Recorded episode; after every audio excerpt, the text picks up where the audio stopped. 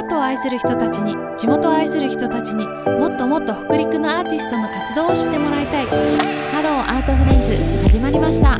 ナビゲーターを務めますのは私ゆかり川田とラプちゃんです。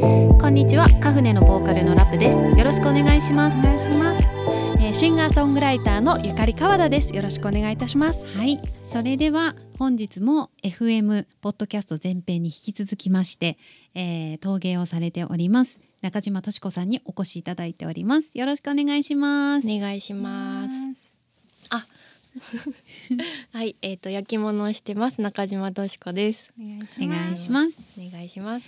えー、今日もですね、はいポッドキャスト前編に引き続きまして、うんたくさんあの質問の方させていただこうと思うんですけれども、えー普段の制作や構想はどういったところからインスピレーションを受けていますか？はい、もうえっ、とまあ常日頃いろんな目にした風景とか、あの映像とか音楽とかいろんなところから無意識に受けているものはあると思うんですけど、やっぱりえっ、と幼少期からずっといろいろうん幼少期から遡ってみると、うん。えっとまず記憶にあるのが、うん。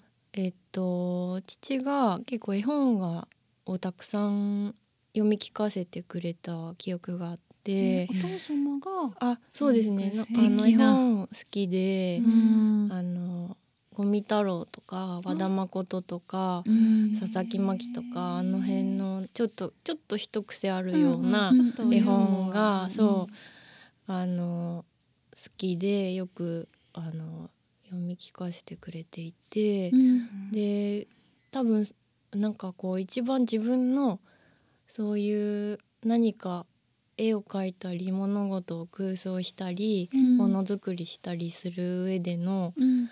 一番そのあのなんていうかそういう部分があの好きになったり育まれていったきっかけは多分その絵本が大きいなと今になって思うんですけど、うん。うん。でそうですね。それあのそういうことがにあの子供の頃から親しんで、うんうん。でえっとび絵を描いたりものづくりが好きになっていって、でそのさあの10代のはい。そういう一番、なんていうか物事をたくさん吸収する柔らかい時期うんうん。に、あの突入するわけですが。はい。うんそれでそうですね。うん。うんうんじゃあインスピレーションその小さな時うは、ん。えっと絵本。っていうか大体何歳ぐらいまでお父さんって読み聞かせしていやそれも記憶がまあ曖昧曖昧なんですけどね多分小学校の低学年ぐらいまでは、うんうん。多分読んでもらってたことが多いかもしれないけへどーでも多分そっか。23年生ぐらいになったらうんうん。多分ね自分でもいろいろ読み出したりかとかっていうだからもうあそうですね幼幼児期からそのうん小学校12年までがうんなんかお母さんが読み聞かせてくれることが私のうちは多かったので、うん。もうなんかもう素敵な家族っていうあお父さんがね。お父さん素敵と思って。めっちゃ親が好きでしたうね。ん。なかなかねうん素敵なお父さん。そんな低学年の時までねうん本もうん多分お父さんのチョイスでそうですね。選んでくれて。今も自分では自分の子供にその同じよう、同じ本を読んだりとかしてるので、えー。感慨深いです。感慨深い。うん。自分が読んでもらってたもの。をあーそうそうそう。うん。絵本ってすごいですよね。そう思うとなんかずーっとそう。で大人になってからも、うんやっぱその今言,、ね言ったような、うん。あの絵本作家の方の本本当面白いし、あううん。んそっかこれは明らかにそう土台にになってるわって思いました。へえうん。なるほどか。うん。はいありがとうございます、はい。い、いですね。本から。うん。うん。はい。じゃあ次の質問させてもらってよろしいでしょうか。はい。はい。えっと今あの焼き物を作られていらっしゃいますけど、それがお仕事になってますけどそれ以外でうん。何か、えっと、趣味とか何かありますか、趣味。あはい、うん。あのーコーヒー喫茶店あとはい。前編の、はい、はい。はい。コーヒー。あ結構でもそうですよね、えーっとですね、うん。そうですね。あ趣味ね。趣味、うん。はい。リコーダーリコーダー？ー すごい今急に。あのすごいなんか斜め斜め方向から。来たああの以前出演された赤池さんもはいはいはいメンバーなんですけど、あのリコーダー。リコーダー吹いてます。あの大人の活動。そんなそんなのがあるんですね。いやでも本当それはゆる,、ゆるくですけど。へえ、何その素敵な集い？いやなんか趣味。混ぜてほしいよね。確かに。趣 味ねなんかいろいろ本当に趣味いろいろさっき言言ったその映画鑑賞とか、読書とかいん。いろいろ音楽聴くとかいろいろあるんですけど、うんうん。あとなんかちゃんと言える趣味ない何何何かなと思った時に。リコーダーリコーダーなかなかの初めて聞きました。初めて聞きまえそれしたはいつぐらいから？あリコーダーを、その大人になってから吹き始めたのは、うん。うんうんえーっと5年ぐらい前からだと思うんですけど、あの小学校3年生でリコーダーソプラノリコーダーやるじゃないですか。であの大好きであうん。の当時、うん。ですっごいあの吹きまくってたんですね。であの小学校3年生当時の担任の先生がすごい熱心にリコーダーを教えてくれる方で、へえでだから私がいたくそのそのクラ自分のクラスだけものすごいレベル高くなって、なんかあのリコーダーの。で熱量が違う。であの私ピアノ習ってたんですけどピアノより全然リコーダーの方が好きで。でなんか大人になって、うん。もうなんかしあの仲間内でちょっとなんか吹きましょうっていうなんか流れになってそれを月1回集まってふ吹いてるので、はい。それは趣味って言っていいのかなって趣味ですよ趣味ですね。完全に素敵。しかも私何かあのどこかのチームに所属してらっしゃるのかなと思ったらこうつおのずなんていうか自ら集っているっていうことなんですか？そうです。本当にもうあの仲間内で。はい。それってすそごい。のなんか買い直すんですか？リコーダーも。いやもうみんなももともとその持ってたやつで。昔持ってたやつ。を使う。そうそうそう。はあ面白い。なかなかエモい感じの。えな、はい。曲、うん。何をするんですか？どんな曲をするんですか？どんな曲、はい。もうそういうあの古典うあの古典のリコーダー用に作られたあ古典のバロックのなんかものとかうん。もあるしそのリコーダー用に起こされた画面、あふ楽譜？うんうんうん。でいろいろこう自分たちが吹きたいものを探して吹いたりとか、うん。今はクリコーダーカルテットのあうんの、うん。曲をはい。練習してますみんなで。そうなんですね、はい。発表会はあるんですか？発表会は、は。い。あそのあの東山のはい。アウンドーさんっていうあところはいではい集まってやってるんですけど、アウンドーさんがいろいろあの駐車場はでい。夏祭り、あの こじんまりとその,、はい。あの夏祭りやったりするとこで吹いたり、あの公園で吹いたり なんか本当素にこる。じんまり。あとこう あのそうですねメンバーのはいあの結婚パーティーとかで吹いたりなんかそんなそういう そういうまあ、集まる時に。そうでうんす。はい。へえすごい素敵な趣味だな。またたリコーダーをチョイスするところがね。ここがね。ね。そうだもう楽しいんですよね。わかります。あのはやっぱこう、ハーモハモハーモニーハモれるのがうんうん。合奏か。うん合奏楽しいですよね。はい。あの全然これカットしてくれていいんだけど、ん。うちのお兄ちゃんすごいリコーダー上手で、おそう音楽全般すごい得意なんですけど、あのー耳をすませばの、はい。誠司くんがうん。弾いてたやつかな、なんかめめちゃくちゃ難しいリコーダーあるんだけどあれをやつが突然弾けるようになってえてーどの曲だろう？学校であちょっと後で検索しますね。あ学校で人気者になってたわ。すごいあいつすごいぞ。すごい急に吹けるやないかみたいな。めちゃくちゃ高い音まで出しとるやないかってなって でうちのお母さんがびっくりして。でそれもうこれはもうっつって3万ぐらいのリコーダーなんか木のリコーダーみたいの買買って買い与えてた。そうキー全然音違いますからね。違いますね。そう素敵なのよ。あの白黒のじゃなくて、うん。全部なんか木で、うん。木なの。柔らかいんですよね音が。音が柔らかいんですよ木あはーリコーダーすごいいいいいのわかる。ね。でこここカットで。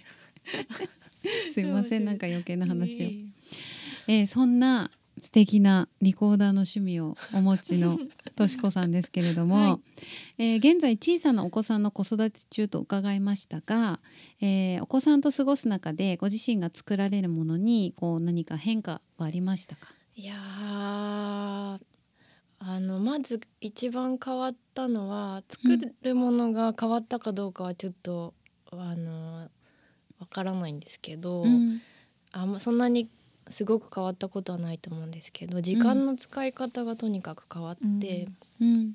今まではもう自分の時間が無限にあったので結構だらだだらだらうんうん。ししがちだったんですね。こうだらだら遅くまで残って制作したりとか、それがなくなって限られた時間の中であの制作するのでもうす今までよりもうなんていうか全然こうなあの生産力じゃなくてなんていうんですかね。あのうん効率力あのすごいこう集中してうんあのうん作れるようになって。あのなので今までよりもあのすごくこう濃い時間短い中で集中しするからなんかそれがすごくいいいい作用を生み出しているような気はします。うん。はい時間を大事にするようになりましうた。うん。ん。はい。そっか。そうそれはすごい集中して、うんうんうん。うん。時間がそう絞られ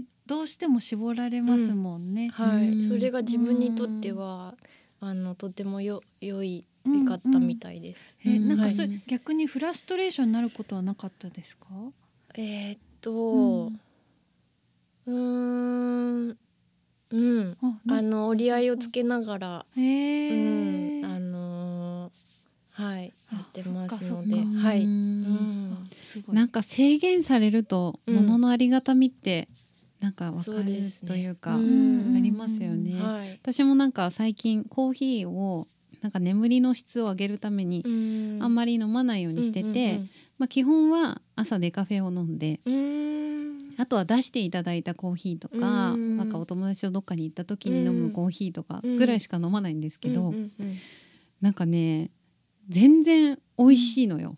なんか今まで当たり前に結構飲んでしまってたから、あのたまにしか飲めないと思うとすっごい大事にして飲むんだよね。なんかうせっかくこれしか飲まないんだからもう付け合わせもちゃんとなんかこのコーヒーに合いそうなお菓子を絶対選ぼうみたいなうん妥協せず選ぼうみたいな感じになったりするんだよね。前は全然そういうのなくってガバガバ飲んじゃってたんだけど、うんなんか制限されるとなんかね物の価値というか本本来の価値を発揮してくるというか、んそういうのあるなと思って今聞いてね。た。なんかか全然ちょっと違うかもしれないんですけど、最近あのまあ発泡酒をちょっとしばらく飲んでて、うん久しぶりにあのちゃんとあのビールうん。発泡酒じゃないビール飲んだらめちゃくちゃ美味しかったです。まあそういう感じです。もう本当にやっぱりデカフェってちょっとね薄いからね、うん。本当にちょっと麦茶、うん。おお茶に近いところが、そんな感じ、うん、結構薄いいの。だから久しぶりに飲むとしみるって。それでなるねほど。なんか、うん。はい。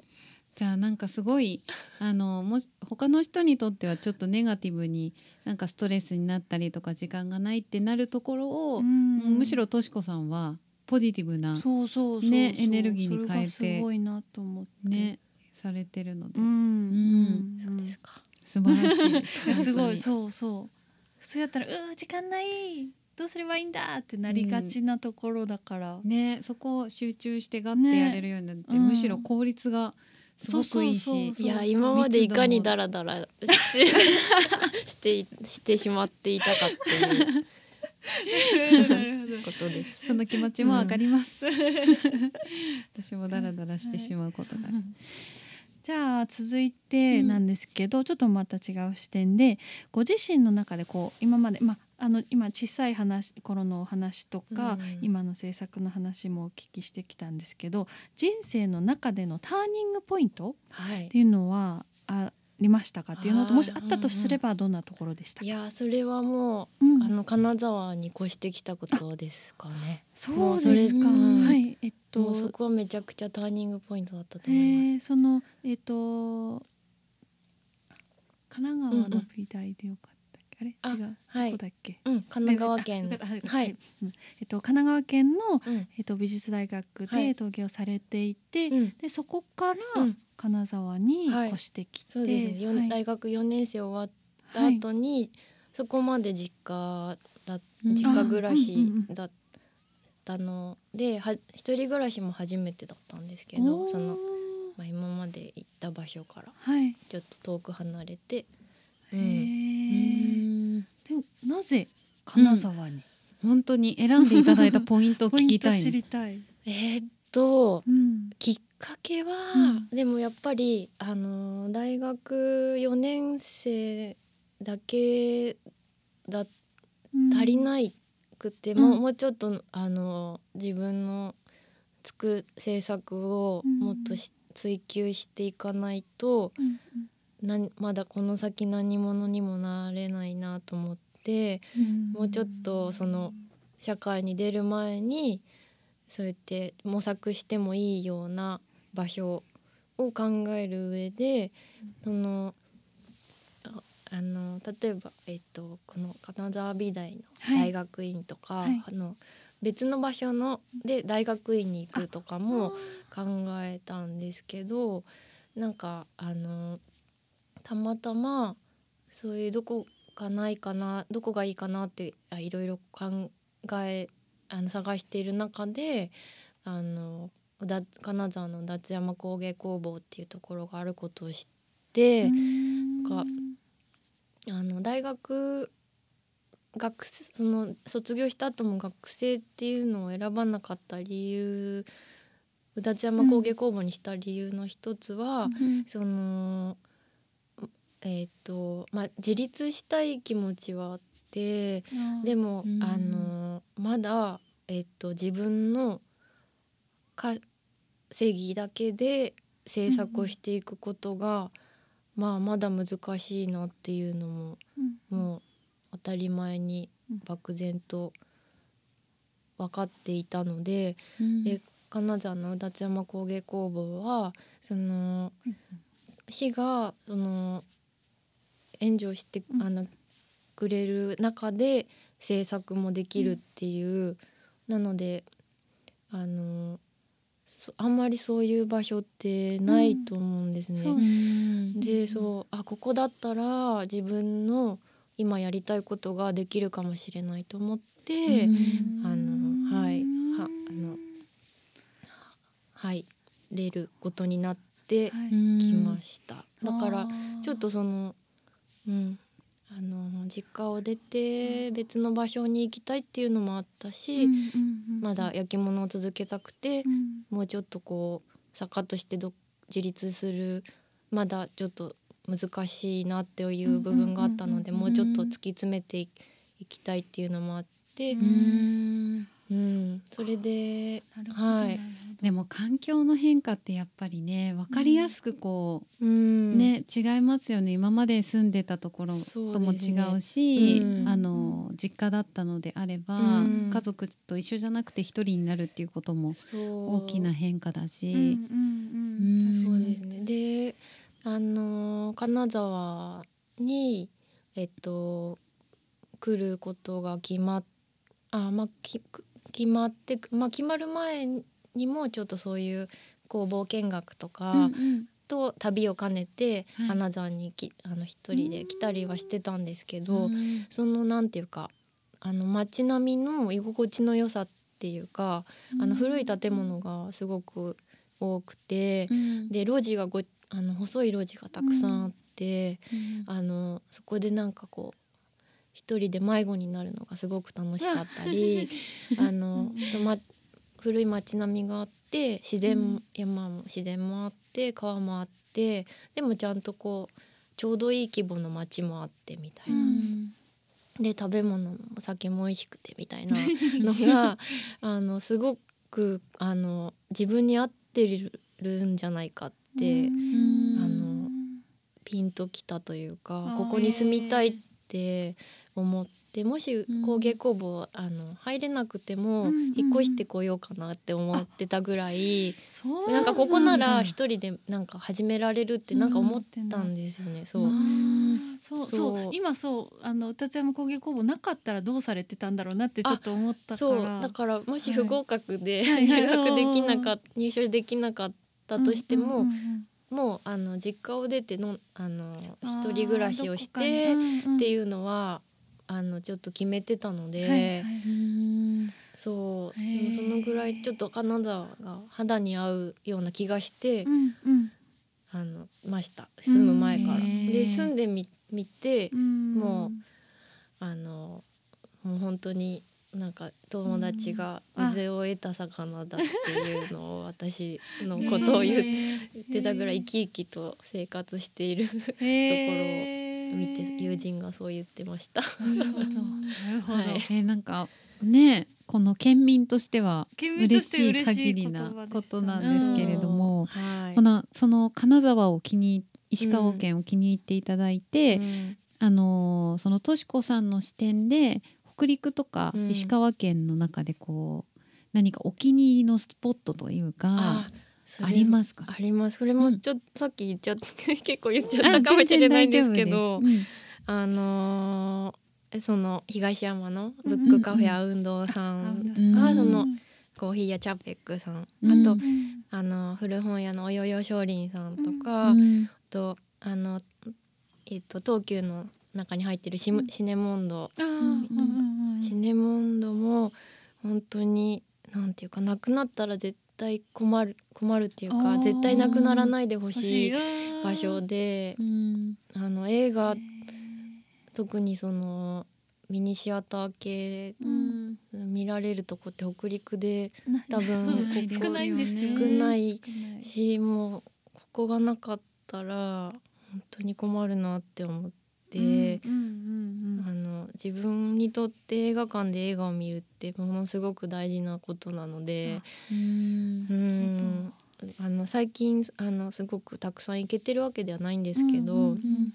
シネモンドは本当にへー。なんかさこの金沢とか石川の代表的なやっぱりスポットじゃなくて、うん。この日常にうん。なんか、なんか深く関わっているようなところを挙げてもらっているのがなんかすごい嬉しいし、なるほど、うん、なんか私も行ってみたいな。そうだね。あ。そうだね。でも結構うん。代表的かもしれないある意味。代表的なのかな。今並んでたお名前のお店は、そうか。でもなんかさ、うん県外から初めて来た人がうん。行くところではないじゃん。そういう観光地ではないね、観光地とうんではないし、あとねあの風景的なところで言ったら、うんあの今あの東山私、うん在住なんですけど、うん。東山とか和江町のあの細い路地うん。は本当に趣があって、うん。あの初めて私がそうやって旅行で旅で来た時に迷子になって本当にワクワクした楽しい道だな街並みだなって思った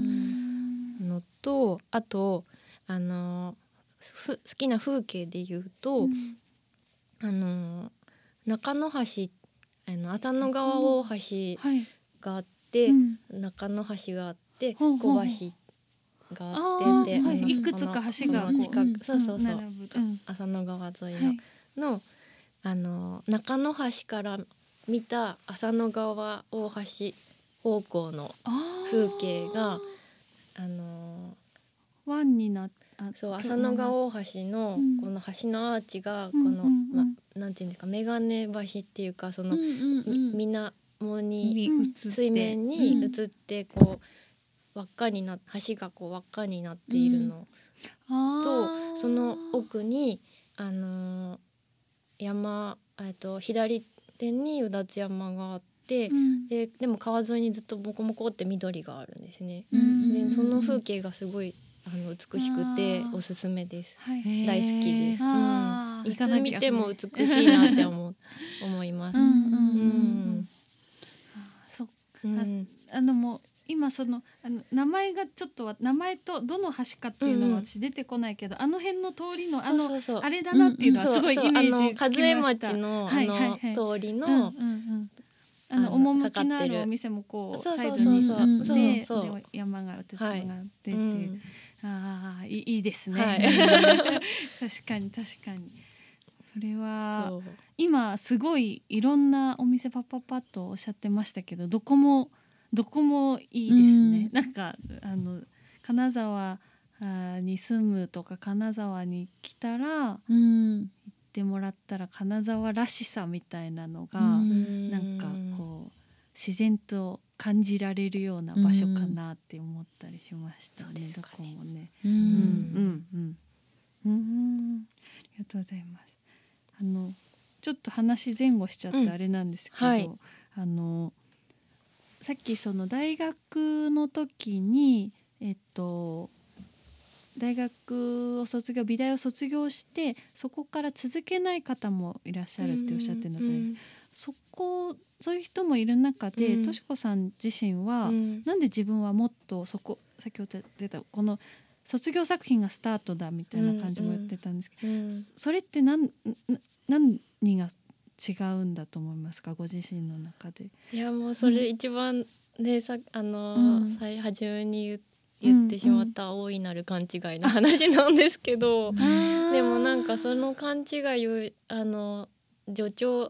なんかいい意味でその森田あの、はい。そうそうそうあのこのままいあの行ったらいいよっていうのを、うんうんうん。あの地元でずっと毎年展覧会をし,、あのしているうん。小さなギャラリーがあっはいはいそこのオーナーの女性が、あの私の高校生時代の作品からずっと見てくれててで大学2年生の時にそこで初めて個展をやって、でそのえっと1年2年後から毎年今でもずっと回を重ねてうん。展示個展させてもらってるんですけへどー。そこのオーナーの女性がすごく背中を押してくれたっていうか、あなたはこのまま生きなさいっていうのを言ってくれて、あのそうそうですね。その言葉をあのうん。信じてじゃないけど、はいはいはい。あのやちょっとやってみようっていうああのやっぱりその進路を考えるときに一番こう揺れ動くうん。あの将来もなんか見えないっていうか、うん。このままやっててあの暮らせていいける、うん。暮らしていけるのかとうんか、うん。一番こう迷いに迷うような時期うんで、みんな多分大学34年生の時って一番あると思うんですけど、その時期にそういう自分がうん。このまま続けてみようっていう判断を下せたのは結構その方の言葉が大きいかなと思ってます。今まで続けてこれたのは。ううん。ん。ちなみにそのお名前あのお店ギャラリーあー。あもう本当に私の地元のはい。長後駅のすぐ近くにあるスペースコーキさんっていうところなんスペースです。コーキさん。はい。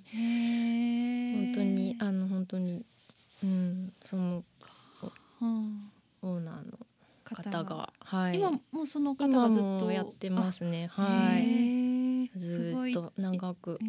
そこに行ってみたいですね。そのスペースコーキさんなんか面白いですよ。なんか結構はい。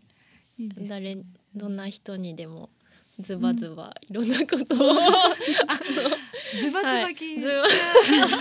ズバズバ。ズバ系。なるほど。逆にでもその方がね言ってくださったら、なんか普通のなんかこう普通のギャラリーじゃないですね。あそうなんだ、はい。はいだからはい。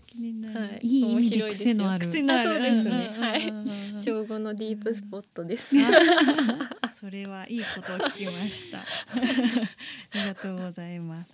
えっとそしたらですね、今先ほどあの石川県でのあのお気に入りのこととか教えていただいたんですけど、次はえっとこの石川県とか北陸の魅力っていうものがあの世界に対して、まああの世界というかこう全体を見た時にどんな風なあの部分が魅力的だなとか特徴があるなとかって思うことありますか？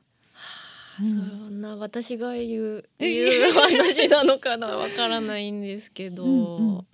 金沢あでもそうですね。あこの今、うん。住んでらっしゃるところが、そうですね、うん。でも本当にわまあ私が経験したことしか言えない感じたことしか言えないですけど、うん。あのものづくりをしている人にはあのすごくあの優しい街だなっていうのは思っていてうん。あのあの物件の借りる時のなんかや安いあの安さだったりとか、うん。あのそういうニワトリ持ちたい時とかに、はい。あの東海だったらうん。絶対に借りれない値段で、うん。その住まいやうん。制作場所を確保することができたり、あとはそのあの陶芸だったら、そのえー、と材料粘土を買う場所だったり、うん。材料を買うお店が、まあ、小松とかうん。能美市の方とうん。かうん。行けば、あのその買いに行けたうり、ん。あの本当にあのものづくりをしている、うん。あの友人知人がいっぱいいるので、あのなんか結構それがもう当たり前じゃないけど、うん。で街もみんな街の雰囲気もみんなそれを応援してくれているような、うんうんあのものがあるので、うん。あのそうですね。そのものづくりをしてい生きていってもいいんだよっていうのをゆあの言ってくれてるような街かなって思います。うん。でねあのうん。今ねあの新幹線も通りましたし、なんかこうどうしても例えば見たい展覧会とか、うん。コンサートとかなんかある時ってあのフットワーク軽くいればうんいろんなところに、あ行きやのすくなりましたよね。はいあの、うん。飛んでいくこともできるし、あのうんうんうん。ものうん暮らしものづくりをして暮らすにはすごくいい街だなと思います。うん。あと人との人との距離がうん。あの良くも悪くもすごく近いので、あのあ近いっていうかあなるほど。あの、うん、人の関係があのすぐこうつながるっていうか、うん。街のが狭い いい意味で狭いっていうか確かに確かに。うん。なのでだからあのそれがねあのにダメな人もいるかもしれないけど、うんう私はすごく人間臭くていいなと思っていて、えーではあのね金沢はものづくりの人たちに優しい街ということで、でもそれなかなかこう知ってもらうのってなんかどうやってアピールしたらいいんだろうね。なんかこう確かにな。それでちょっと押して いろんな素晴らしいアーティストの方々に移住してきてほしいけれど。なんかでもみんななんかこうたどりり流れ着く感じが。たどり着いてくれますか流ね。れつ流れ着いうんくぐらいでいいんじゃないですか。あ、そそう、うん。そっか、うん。みんなでバイバイするよりね、そうそう。それぐらいが金沢らしいかな。流れ流れ競争度高くなっちゃうとそれはそれでね。うんうんうん、なんかこうみんな検索して、まあ、口コミで流れ着いてくれたら。そうそう。それぐらいが、あそれがなんかそれが合う人のところにはうんたどり着いてるような気がしうんます。なんかそれをそういう街ですって押しちゃうと、そうまたねやっぱりちょっと合わない人も来ちゃうかもしれない。あの、そうそうなんです。というねあのアーティストの方ならではのおうん話をいただきましたけれども、えー改めて、えー、としこさんの今後の活動について聞かせていただいていいですか、うんうんはい。あ、今度後の予定のこと言うそうですね、はい予定うんそうですね、はい、えっと今後の予定で言いますと、えっと10月に金沢での水星クラブというところで個展があ予定してます。はい、はい楽しみで楽すねしみですね。もう完全にもうとしこさん個人だけのえっ個展。とこ個展です。はい。はいうんううんん。何かもうすでに準備されてたりとか構想中のこととかも。構想なんかちょっと頭の片隅で常にやっぱりそのどういうテーマというか、ストーリーでっていうのは、うん。はい。もやこのもや辺で、うん。うん常にうん考えておりまあこれからってこと。うん、楽しみですね。楽しみですね。うはい。んま。たあの詳細とか決まりましたらきっとインスタグラムあ、そうですね。うん SNS うんとかで、はい、はい見ていただけたら。あじゃあ、はい、また FM の方でもね、うんあの告知させていただきますので、ありがとうございます。お願いします。じゃああの、うんいっぱいいろんなお話聞かせていただいて、うん本当にありがとうございました。これからのご活躍もむちゃくちゃ期待しております。10月の個展楽しみですはい、ね。楽しみにしております。いる中島敏子さんお迎えいたしました。ありがとうございました。ありがとうございました。